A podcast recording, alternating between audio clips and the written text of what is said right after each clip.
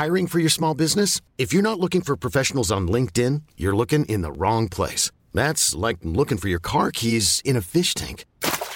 LinkedIn helps you hire professionals you can't find anywhere else, even those who aren't actively searching for a new job but might be open to the perfect role. In a given month, over 70% of LinkedIn users don't even visit other leading job sites. So start looking in the right place. With LinkedIn, you can hire professionals like a professional. Post your free job on linkedin.com slash achieve today. Quality sleep is essential. That's why the Sleep Number smart bed is designed for your ever-evolving sleep needs. Need a bed that's firmer or softer on either side? Helps you sleep at a comfortable temperature? Sleep Number smart beds let you individualize your comfort so you sleep better together. JD Power ranks Sleep Number number 1 in customer satisfaction with mattresses purchased in-store. And now, save 50% on the Sleep Number limited edition smart bed for a limited time. For JD Power 2023 award information, visit jdpower.com/awards. Only at a Sleep Number store or sleepnumber.com.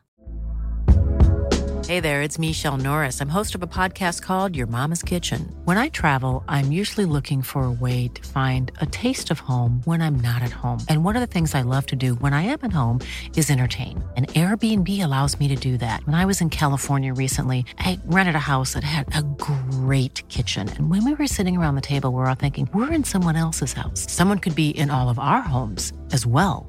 If you have a home, but you're not always at home, you have an Airbnb. Your home might be worth more than you think. Find out how much at airbnb.com/slash host. Hold up. What was that? Boring. No flavor. That was as bad as those leftovers you ate all week. Keke Palmer here, and it's time to say hello to something fresh and guilt-free. Hello Fresh. Jazz up dinner with pecan-crusted chicken or garlic butter shrimp scampi. Now that's music to my mouth. Hello Fresh. Let's get this dinner party started. Discover all the delicious possibilities at hellofresh.com. Hello, it's Tuesday, 7th of April. I'm Andy Brassell, she's Jules Breach, and this is Jules and Andy on Football Ramble Daily. It's a quick, silly decision based on trying to save a few quid, and we're talking maximum. Uh, there, there was talk about, I think it's 750 grand a month, which even if it was six months, 12 months, it's not a problem for Liverpool to pay that money. Why should the government be paying that when football can pay it and look after itself when that money could be used elsewhere. Hey, Jules, how, how things today? Not too bad, thanks, Andy. Yeah, it's been uh, another. Can you believe we're in April already? It's been another week of living in quarantine, living in our homes, and working from home. But yeah, it's been a bit brighter. The weather's been quite nice, hasn't it? So even though I've not really been outside, I've been trying to get as much sun on my face through my window in my little loft apartment, which has been, yeah, it's been all right, hasn't it? How about you? Yeah, well, everyone has their, their their football milestones, don't they, of stuff they miss. And right about this time in April, it's normally Bayern versus Dortmund. So that's that's Ah. made me twitch uh, a little bit. Of course, I think we've all sort of had to come to terms with life without any actual live football. But look, there's so much other stuff to to talk about anyway. And, and one of the first things I wanted to talk about this week is um, Liverpool reversing their decision to put around 200 of their non-playing staff on on furlough. Furlough is a, a word. It's probably the word of 2020 just like metatarsal was ab- a- about 18 years ago when uh, when David Beckham got his cracked by Aldo Duscher of um, Deportivo La Coruña. Anyway, um, because there was a lot of criticism for Liverpool um, for, for looking for government assistance uh, during the coronavirus crisis, when, of course, they're one of the richest clubs in the world. Um, well, in fact, they're the seventh richest club in the world, I think, by the last um, Deloitte Money League. Um, and there are a lot of people upset by this. You had um, one of the supporters groups, um, the, the major supporters group, the Spirit of Shankly, coming out and asking uh, Peter Moore, the chief executive, um, for an explanation for this and talking about the damage this is causing to our club's reputation and values. That that was the the exact quote. Um, and um, you had a few uh, local MPs having a go as well. And then um, uh, Peter Moore on Monday, late on Monday, um, put out an open letter to Liverpool fans, and um, part of it said.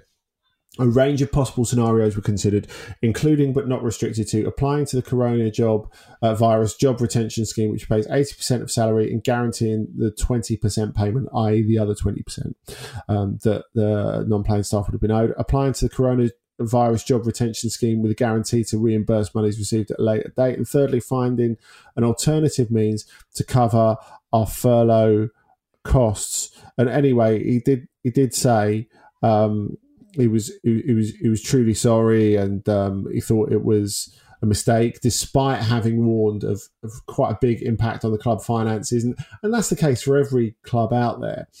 Um, I mean, Jules, it's, it's it's not as if Liverpool were the only club in the Premier League who've sort of considered using this scheme, is it?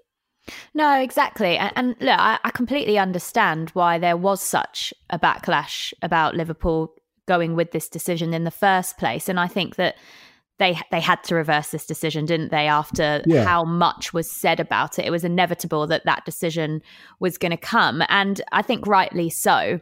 The interesting thing about all of this is, as you say, Andy, they they weren't the first uh, Premier League club to to go to the job retention scheme put forward by the government. There have been other clubs that have done it that haven't received that backlash. I was doing a little bit of research and it, it was quite clear to me there's about four other clubs that had actually taken part with the job retention scheme, haven't mm. they, Andy? Why do you think it is that those clubs haven't received the same amount and the same level of backlash that Liverpool did? Well, um, the the other ones in the Premier League are Newcastle, Tottenham, Norwich, and Bournemouth, as far as we're aware at the moment. Um, I think part of it is is the whole global dimension of, of, of Liverpool, and obviously that's something that's particularly prominent at the moment because they're so successful on the pitch with the Champions League and Premier League to follow. Um, but I, I think without getting into huge generalizations about those other clubs, I think people are relatively suspicious of the ownership of Newcastle and, and, and Tottenham in particular, if we're being perfectly honest. And I think um, in a lot of cases, people are just rolled their eyes and gone, well, well, that's typical of the people who who, who run that that club. Um, although I'm, if I'm not mistaken, from the Newcastle and Tottenham fans that I've spoken to, they're not that happy about uh, about what's happening either in terms of their club taking advantage of, uh, of of these schemes. And I do wonder, particularly with Tottenham, and we're talking about global profile, whether they will do something and whether they will come under public pressure to to row back after that. But I think Liverpool are held to higher standards, if if, if we're being honest, um, because they have this worldwide reputation, because they're in the top 10 richest clubs in the world. So there's a sense that they shouldn't really need the money. But then you look at how they, they brand and, um, you know, you look at the uh, advertising boards around the pitch. And I was, I was playing FIFA with my, with my son yesterday, actually, and he, he was playing as Liverpool. And um, the little signs that they have on the advertising boards are incredibly accurate on FIFA. And that one that says, this means more pops up all the time. And yeah. if you're going to frame yourself as that, well, it's a bit like Barcelona and Més que un club more than a club. You've got to be prepared to to live up to that if that's part of your branding. Yeah, I completely agree, and and I think that because of that, that is why even fan supporter groups of Liverpool held the club to account on on this issue as well because they wanted to actually you know make make a stand against this because they clearly felt that it didn't follow the morals of what the club ordinarily kind of puts out there, if that makes sense, like you're explaining. Mm. And I, I think that what's come out of this really is that it feels more clear now from the football community that most people are in agreement that the job retention scheme that the government have put forward isn't really intended or designed for Premier League football clubs. But if that is the case, then surely that's the same for any other companies with a huge revenue or with employees earning more than a million pounds a year. And then it's the government's job to maybe specify that that type of scheme shouldn't be used by those types of businesses, if that makes sense. And I think also one of the kind of morals to come out of this as well is that as football fans, we're all so passionate about our clubs that we support. And we also are very aware of how powerful our football clubs can be and the ability that our football clubs do have to set the tone and set an example. And I think that's probably why these the Liverpool fans were so upset by the initial decision to furlough their staff because they can see that if if people then will accept that a company, a business as as profit making as Liverpool is are going to take advantage of a scheme like this, then other businesses might then do the same. And that's not how Liverpool want their club to be perceived, especially in this situation right now it's the lower league clubs that need that help. It's the health services that need that help. And we we all know that everyone is suffering financially right now. Pretty much every single person I know, all of my mates, everyone I know, yeah. is suffering financially in some way, whether that be small or large. But some businesses, and I of course include the top tier European football clubs in that, are able to take a hit and it not impact their business's existence.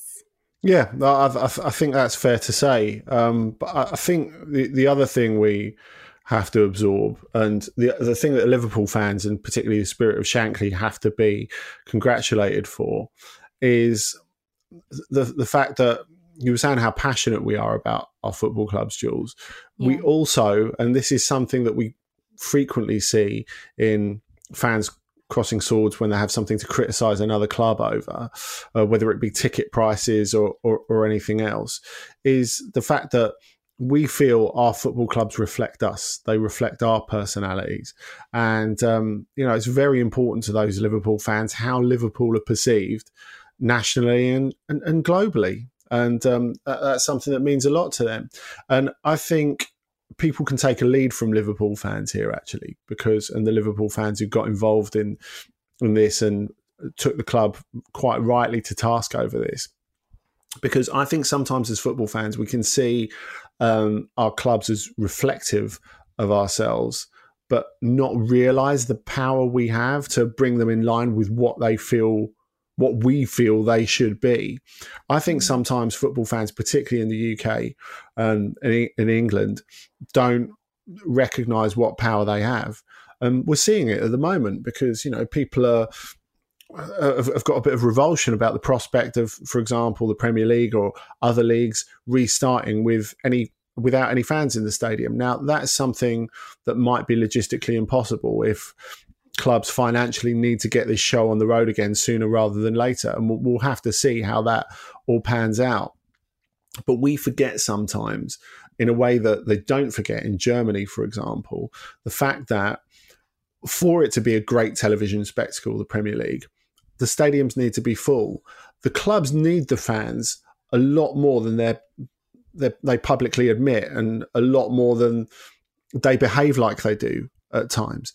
So um, that's something that I think really should be taken from this. And again, maybe Tottenham fans can take something from this because it is really important, I think, for fans to realize the power they have and not be like a lot of Premier League fans have been in the past, so blindly protective of their club. So I don't know if I'm a Manchester United fan, I'm going, oh, right, I had to pay 62 quid for Arsenal a, a, away. There seems to be a lot of whataboutery in that sort of situation. In that, you know, um, an Arsenal fan, for example, might respond in that situation. Well, other clubs' tickets cost a lot of money as well, and you think, well, hang about. This is about money that's coming out of your pocket as well. Mm. You know, mm. what we've not been very good at, I think, as English football fans, some sometimes is supporter unity. And this is a very, very good example of how if fans get together for what they feel is the right thing, they can actually change things and they can actually yeah. make things happen. And that's exactly what they've done in this situation. I think fair play to Liverpool Football Club for listening to their supporters and acknowledging that they'd made the mistake. I think for some fans, it probably still has left a bit of a bad taste that they made the mistake in the first place. But I think moving on from it, at least the club listened and they got to the right answer eventually. And I think common sense has prevailed in the end here. Um, moving on, Andy, from the top of the Premier League and, and back down into the lower leagues of the football pyramid, because on last week's Jules and Andy, we talked extensively about the decision that was made um, for non league football in steps three to seven to end immediately with no promotion or relegation.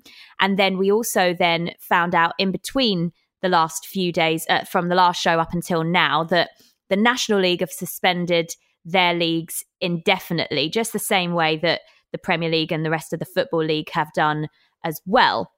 So, with that in mind, we thought we would speak to someone who was directly impacted by this. Um, we got on the phone to Danny Searle, who is the Aldershot manager. Aldershot play in the National League. They're in 16th place at the moment, four points off the drop, and they've played 39 matches so far this season. And Danny spoke to us a little bit earlier and he explained what the club are doing for the fans during this indefinite break. Yeah, well, I was sitting around the other day, which I've been doing quite a lot recently, and um, and I was thinking, I, I got off the phone to, phone to my, my father, and and we'd had a great chat, and my, my partner Claire, she was talking about um, her, me giving her dad a call because we like to talk about football, and and I just thought, you know what, we was we was watching Ant and Dec Saturday Night Takeaway, and they were sitting on their sofas, and they were in isolation, and they're, they're, a weird pair, those two, because no matter what they do, they kind of make me feel better about myself. They, they've got this kind of infectious, morale boosting personality. And, and I thought, you know what? I spoke to mm-hmm. a media guy and I thought, you know what? Let's, let's try and do something that's going to hopefully boost a little bit of morale for, for our supporters. And we come up with the idea and, and, you know, we've, we've had a couple of phone calls so far and it's, it's gone really well. And they've been very appreciative of, of our time, which is obviously very minimal and, and to be honest, not a problem at all. But it's amazing how those 15, 20 minute, 10 minute conversations have, have helped and hopefully gained a few more sort of points from my perspective um, for the club so that we we get we carry on getting their support. It sounds as though you are keeping yourself very busy, Danny, in, in this kind of weird time that we're in at the moment. So let's talk a bit more about how it's been for you and for the players. What's been the mood like amongst the team and your coaching staff as well? It's been a difficult one, Jules, to be honest, because obviously there's so much uncertainty about it. You, are trying to we're trying to put activities on. We basically implemented our off-season program early so that the players can keep themselves fit and active. We're using various apps to track their movements. We're we've uh, penciled in some conference calls this week and some video calls where we're going to do some exercises together. And we sort of we nicked that one off Mourinho and Spurs because I really liked what they did then. I thought it was a mm-hmm. it was a good a good morale booster. Um, but the questions are constantly being asked because one thing that does happen in football a lot is everybody talks to everybody. Everybody's got an opinion. Everybody's got a friend who knows a friend who knows a friend who's got the information, and they're all coming up with all these random answers of how they think the league's going to finish or not finish or be carried on. And it's trying to keep them grounded enough to to be ready that if it does start, we're we're in a we're in a good position physically, um, but obviously mentally ready that it might be over and we need to start planning for next year. So we're doing the best that we can, but I'm not going to pretend it's been easy because it hasn't. And I know that obviously there's far greater things going on in the world at the moment than, than me planning my potential end of season or next season. But from a from a professional perspective, it's been difficult to try and manage that. So, Danny, we all know um, how affected uh, clubs below the, the, the, top few tiers in English football are in terms of match day income, which makes up um, a far larger proportion of, of the revenue for, for, for clubs in, in the National League. Um, but on the other hand, one thing that you do have in in the National League is shorter contracts. I mean, is this a freedom that could possibly help you compared to, say, clubs in League One or League Two in the aftermath of all this? Yeah, definitely. I, I, I mean, we the, the, historically in our league, um, most clubs' contracts will begin in June and end beginning in May. Obviously, with the contingency of playoffs, etc. The the bigger the league's got in the sense of the the type of clubs that are in the National League now, if you look at the amount of former league clubs and and quite high level league clubs that are now in there, more and more teams are giving out uh, two and three year contracts. From our perspective, we've got quite a large proportion of, of players on short term contracts, which, from a financial commitment perspective, obviously works out quite nicely.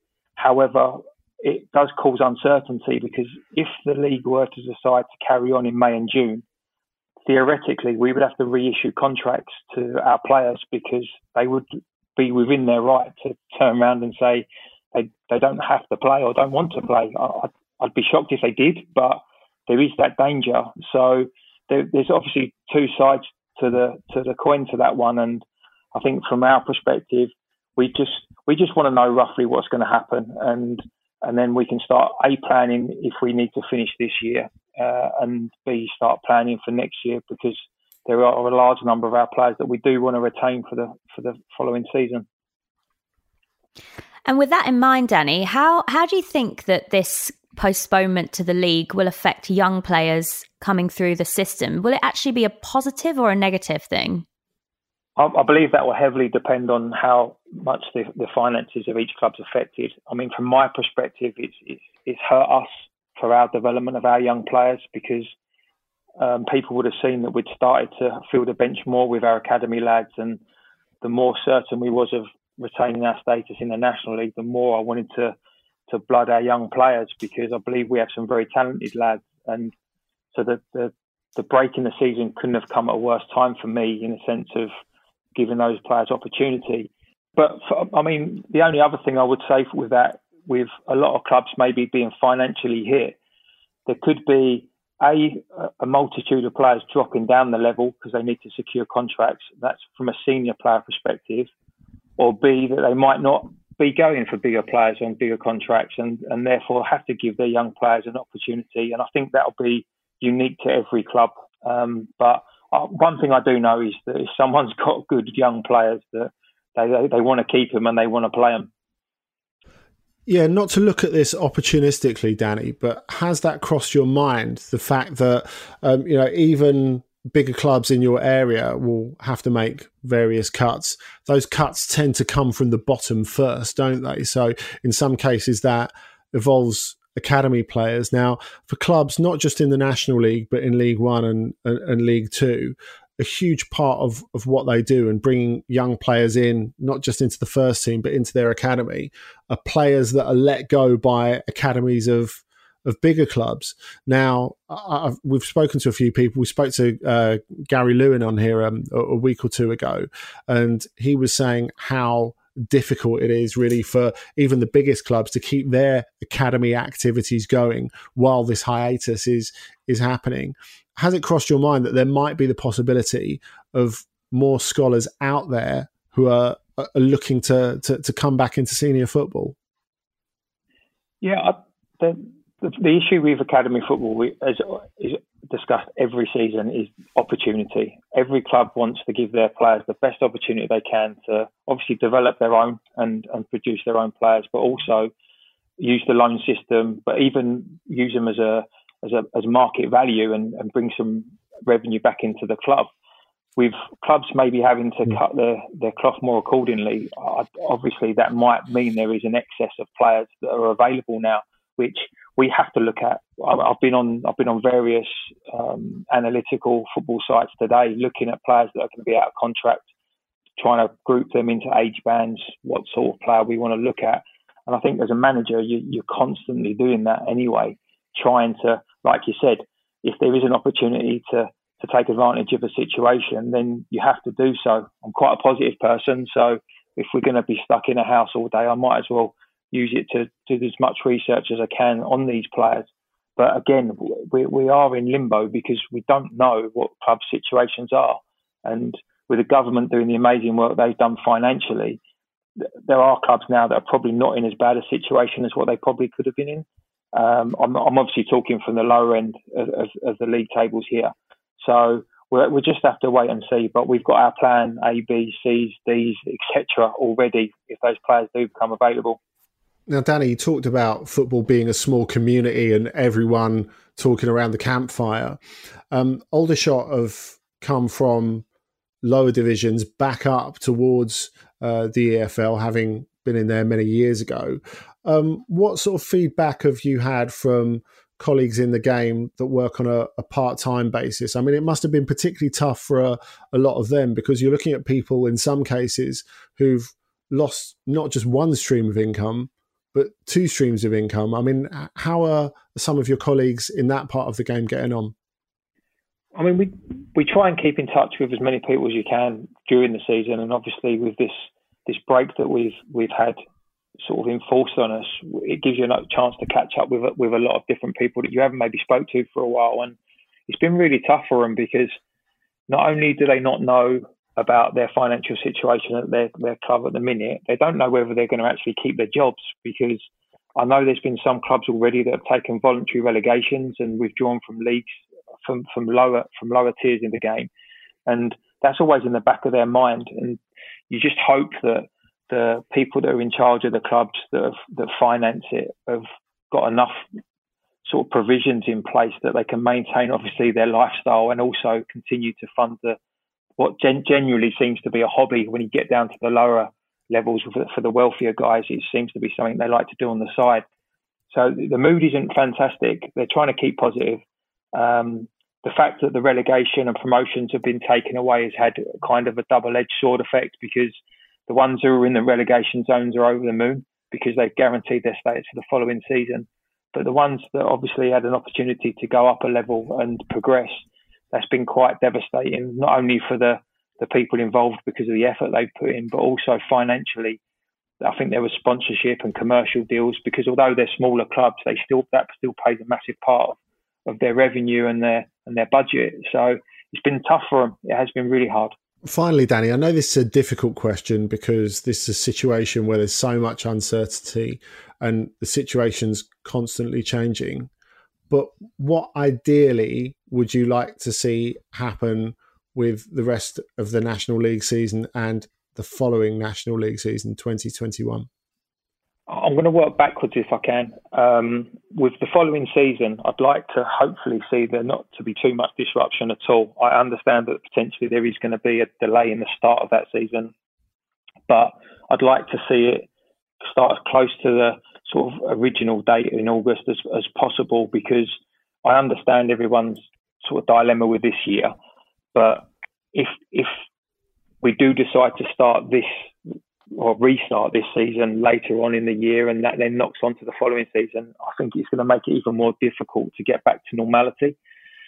With regards to finishing this year, I'm not sure the best way in the sense of completing games, whether they do a, a real festival football, I think Gary Neville come up with, where it's a real short period of time and we all play behind closed doors. And I know from a revenue perspective, that wouldn't be great for clubs, but I think from a finishing the season perspective, that's probably the only way they could potentially do it.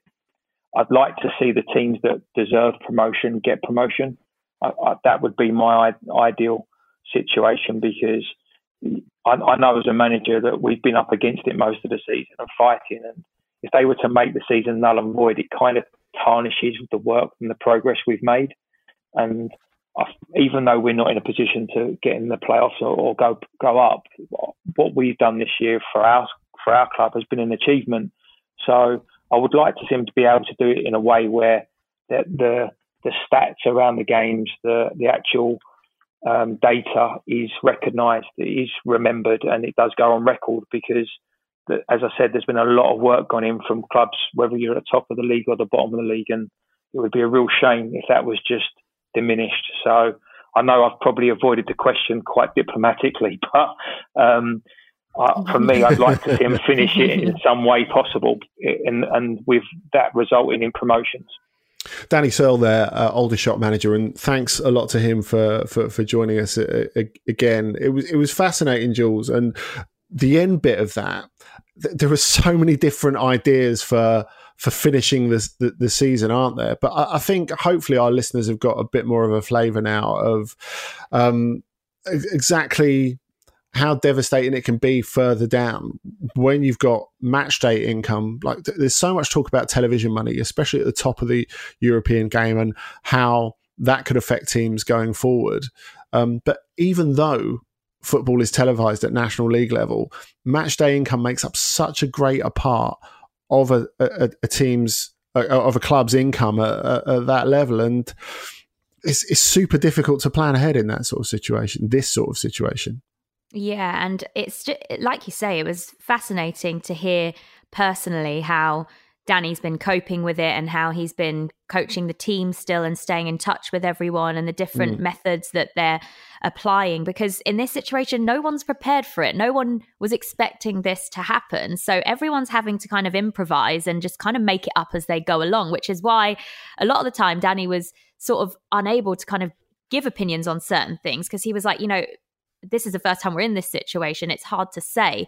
The thing that I found really interesting, though, is what Danny's take was on the impact the coronavirus pandemic has will potentially have on young players. You know, he talked about the fact that he started gradually filling his bench with more youngsters that were hungry for opportunity and he mm. wanted to kind of start getting them into the team more. The closer that they were getting to safety was probably the more likely that these young players were going to get given their chance to play in the first team.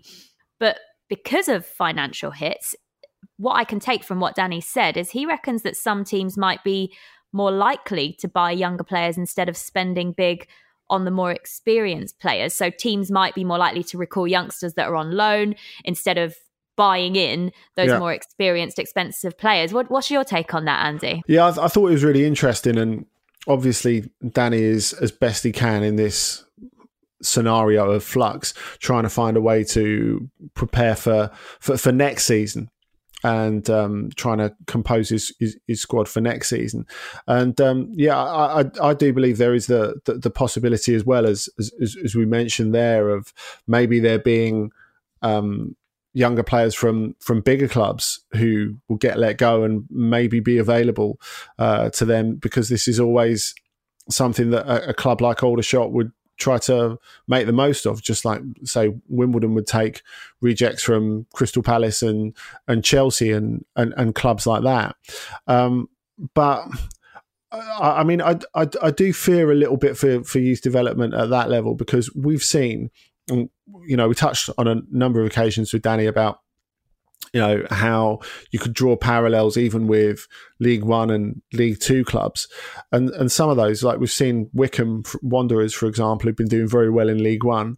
They relatively recently got got rid of their youth team. Um, I think partly because of the um, EPPP, which um, restricts the amount of compensation that uh, lower division teams can can get for their players that they've they've developed.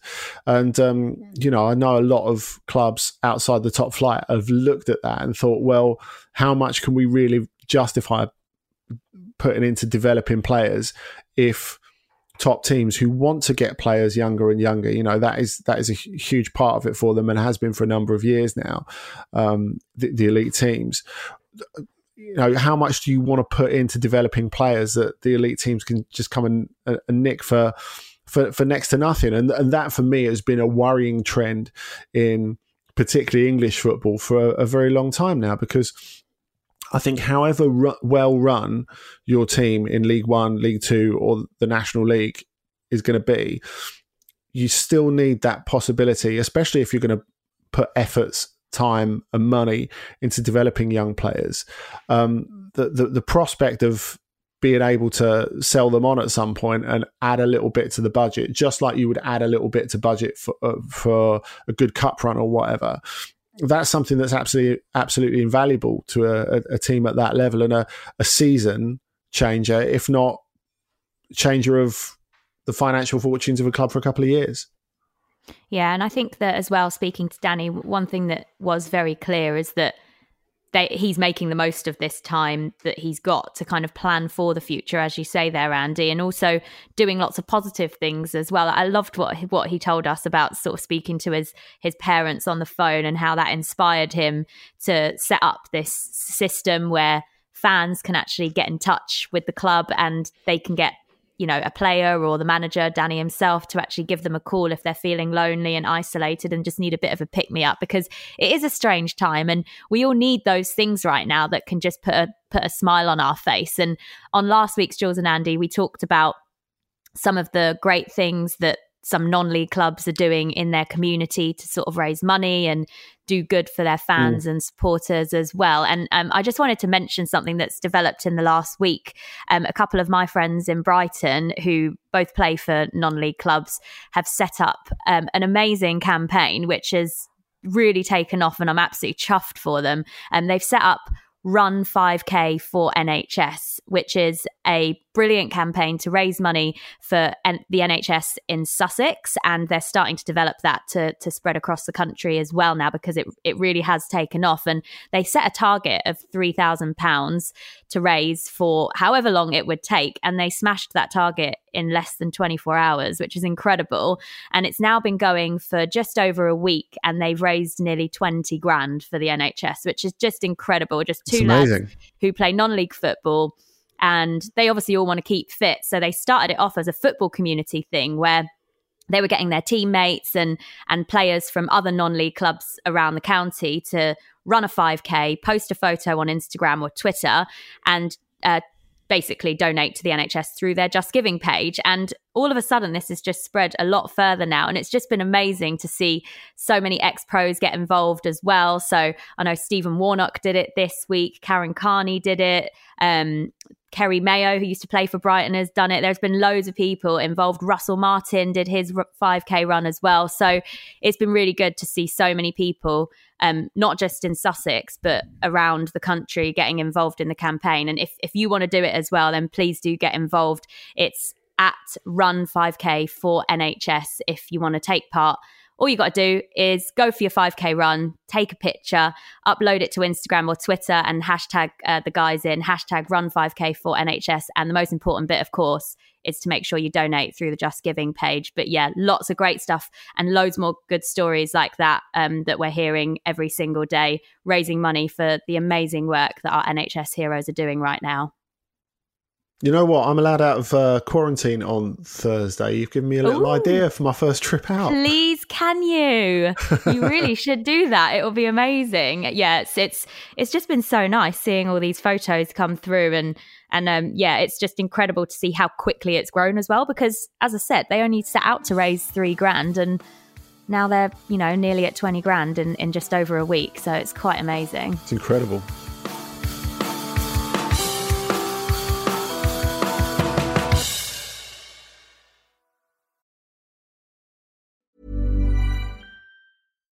If you're looking for plump lips that last, you need to know about Juvederm lip fillers. With Juvederm Volbella XC and Juvederm Ultra XC, your lip look, whether it's subtle or bold, can last up to one full year with optimal treatment and no additional maintenance. Find a licensed specialist and see if it's right for you at Juvederm.com today. That's J U V E D E R M.com. Add fullness to lips in adults over 21 with Juvederm Volbella XC or Juvederm Ultra XC. Do not use if you have severe allergies or a history of severe allergic reactions, or if you're allergic to lidocaine or the proteins used in Juvederm. Tell your doctor if you have a history of scarring or taking medicines that decrease the body's immune response or that can prolong bleeding. Common side effects include injection site redness, swelling, pain, tenderness, firmness, lumps, bumps, bruising, discoloration, or itching. As with all fillers, there's a rare risk of unintentional injection into a blood vessel, which can cause vision abnormalities, blindness, stroke, temporary scabs, or scarring.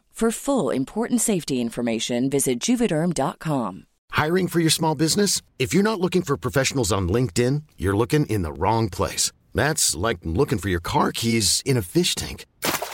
LinkedIn helps you hire professionals you can't find anywhere else, even those who aren't actively searching for a new job but might be open to the perfect role. In a given month, over 70% of LinkedIn users don't even visit other leading job sites. So start looking in the right place. With LinkedIn, you can hire professionals like a professional. Post your free job on linkedin.com slash achieve today. This episode of the Football Ramble is sponsored by BetterHelp.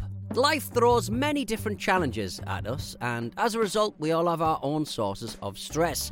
Whether big or small, those stresses can impact our lives in unpredictable ways, and if we don't address them, they can have an outsized and unwanted impact. Therapy is a safe place in which we can address these issues, learn to understand them, and find ways to work through them. Having therapy can be beneficial to anybody, not just people who've experienced major traumas, even if you may have not considered it before.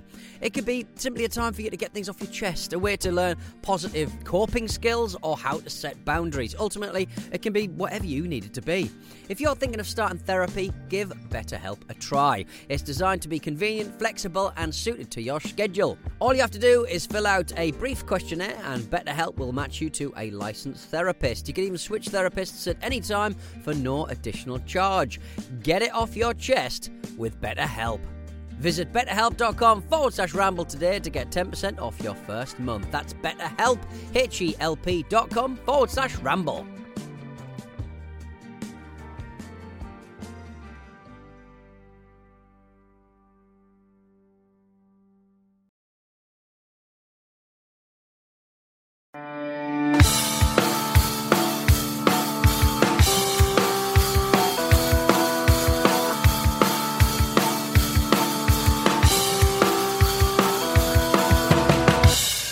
Your correspondence. Um, we love it. We always love it. You can always join us, of course, at Jules Breach, at Andy Brassell, Jules and Andy at footballrambledaily.com. I don't know why I'm saying this because you do. Well, I'm saying it because I want more of you to do it because we want it's, more it's of you to fantastic. get in touch.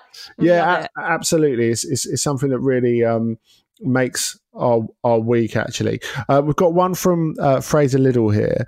Um, says, "Hi Jules and Andy. First off, I need to say thanks. Having listened to every one of your pods this season, the quality has never dipped. Well, thank you very much, Fraser. Um, I'm sure you will speak about the current call for Premier League players to take a wage cut. Do you feel like footballers are being made into scapegoats? Has this occurred to take the heat?"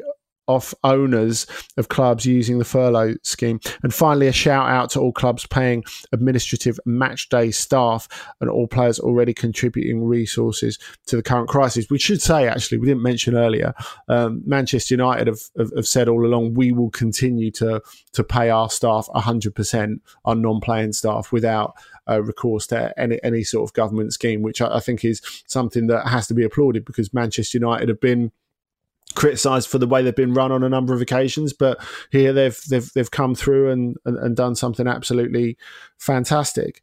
Um, yeah, I, I do feel that um, the, the pressure has been put on footballers a, a little bit unfairly at times. Of course, people want to see them contribute, um, but I heard Jose Fonte actually talking about it um, from a, a Ligue 1 perspective on um, BBC World Service yesterday, and he was making the, the quite reasonable point that you know it's it's not really about a whole squad taking a 30% cut or a 25% cut or whatever. There's a lot of legalese that needs to be waded through.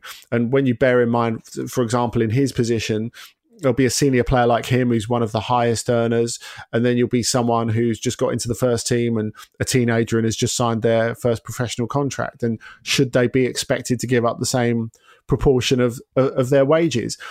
The thing is people want to see action now and i understand that but it's more complicated than that. And i, I think because footballers are generally thought of as so incredibly wealthy and in a lot of cases are especially in the premier league.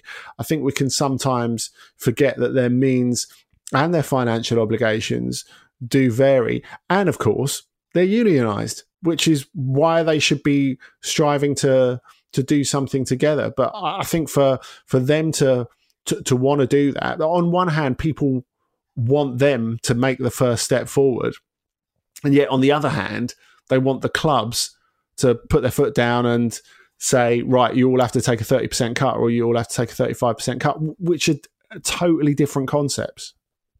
I think as well at the moment it's it's it's really important to point out that just because something hasn't happened yet doesn't mean it's not going to eventually happen. And I think with everything right now is this hasn't happened before. So no one has a time scale of, oh, well, this should have happened after two weeks or this should have happened after seven days. We just don't know. And that and I think that um, you know, we need to kind of give everything a bit of time here because everything is developing and some things take longer than other things to be put in place. So uh, I think that's just really important to point out. There have been another couple of really good questions uh, that have come through on Twitter as well. Um, Jack Fuzz has tweeted and asked In light of COVID 19, will academy players begin to consider alternative careers. And kind of along the same lines, Jamie Warwick has also tweeted a question asking whether we think there are any provisions that the Premier League and other leagues could put in in case a corona style event were to happen again in the future. Or is fixture congestion prohibitive? What do you think? I think the fixture congestion point is is really important because ever since the start of this crisis, and I'm, I'm sure we've mentioned this before or elsewhere on, on Football Ramble Daily, is um, the, the moment that there were questions over Champions League fixtures and the viability of them, there was almost a bit of a mini panic. And it's because there is no space to, to put anything else, yeah. and and so I, I, I think that's a that, that's a, a very good point, and everything's ground to a halt simply because it's had to, you know, real life events overtook sporting events and sports simply had to fall in line with it. Where sometimes it feels as if sport is bending real life timetables to, to, to its will, which is obviously not the case in in in this situation. Um, in terms of provision being made for for this in the future, I, I think we're, we're, seeing that already. Um, with, we're seeing the um, talk in Portugal, for example, of a, some sort of central fund um, being um, established. So to, to cover for events like this in, in future. I think we'll see it written into a lot more TV contracts because um, the fact that the Belgian league came out last week and stated their intention to finish the league as it was 29 games in to a 30 games regular season before the start of the playoffs and just get rid of all that. They're able to do that simply because there's a force majeure clause in, in, in the contract in which the clubs don't lose out financially and the broadcasters are adequately compensated by insurance as well. So I think a lot of um, football authorities and leagues have been criticised for um, putting the needs of football ahead of the the needs of the world in, in general. But as we've consistently said here, you know, football we, we have to have some football to come back to at some point, and, and and people want that. So I think even though it seems unpalatable to unpalatable to many. Um, you know the, the, the governors of the game do have to work on some sort of solution to to cover themselves later down the line, and um, I think fulfilling TV contracts as best they can does fall into part of that, doesn't it? Because you know you look at um, I don't know, say you look at the, the, the, Bundesliga or the Premier League or somewhere like that, you're, you're talking about an industry where you've got anywhere between 60 and 80,000 non playing staff in the clubs in general who are reliant, going back to our point at the beginning, on f- football for their their living. You know, we want to yeah. try and mitigate the the economic impact, not just in football, but in all parts of life, of the, the way this this virus has made everything come to a standstill. So I, I think we have to appreciate that as well.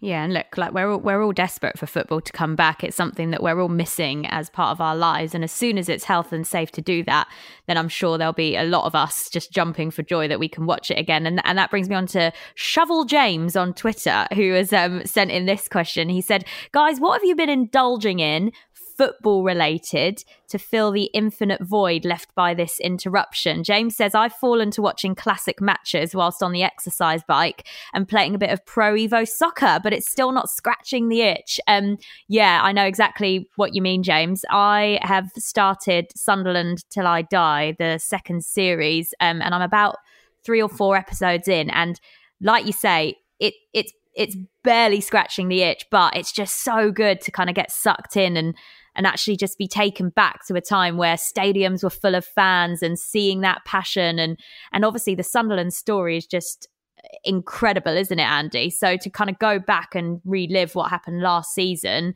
is um yeah it's quite amazing and, and and definitely just makes me want football back even more.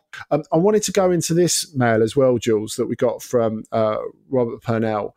Um, which says, uh, "Hello, Jules and Andy. You were discussing the possibility of uh, the Premier League players being locked away for a period of time to complete the remaining games of the season in a central location, and the negative mental health implications this may have.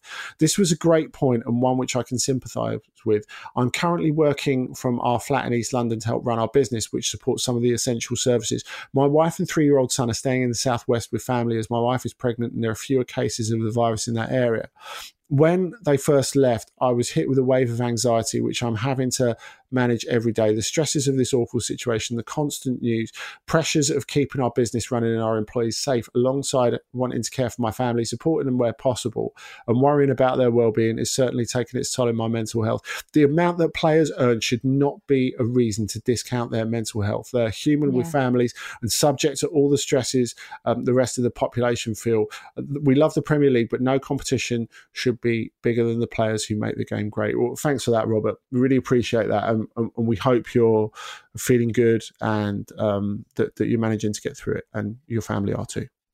Yeah, Robert, thank you so much for that email. And um, we really do hope that you're doing okay. And hopefully, listening to this podcast every week is keeping you a bit of company because um, that's what we're here for. And as always, we love you guys getting in touch. So please continue to do that at Jules Breach and at Andy Brassell on Twitter, at Football Ramble. And of course, you can email us every single week whenever you want. And hopefully, we'll get to your email at some stage. Jules and Andy at footballrambledaily.com com. Um, just a quick one, um, just to let you guys know if you've listened to Jim Campbell's Fantasy Five Aside and you love it, or perhaps you've never listened to it before, why not give it a go tomorrow? Because I recorded my fantasy five aside with Jim, and yes. it's a bit bonkers, Andy. It's a bit weird. I'm not going to lie. Um, there's a few unpredictable ones in there, um, but we had such a laugh recording it. So um, give it a go. It's going to be on all the usual feeds that you find your your podcasts on. So the same Football Ramble daily feed. So whether you listen to this on Acast or whatever other platform you use for your podcasts, uh, make sure you give that a go tomorrow. Um, it's my fantasy five aside with a few surprises. Let's just say that. Well, Jules, I'm very much hoping that uh, Paul Staveley's question will get uh, uh sort of semi answered on there. He's tweeted if a Brighton and Wimbledon all time Dream 11 played each other, who would win? Actually, mm. scrub that. We know yeah. we know the answer, don't we? it's going to be the Wimbledon all-time eleven. The, the, only question really is: Do you go with Hartson or Fashanu? Mm, oh, you can't ask me that because I work with Hartson. your answer then. Your there you go. There we go. That's what I've picked. Um, thanks everyone for getting in touch as always. Don't forget to listen to Five Aside tomorrow, and Andy and I will be back same time, same place next week. Have a good one, mate.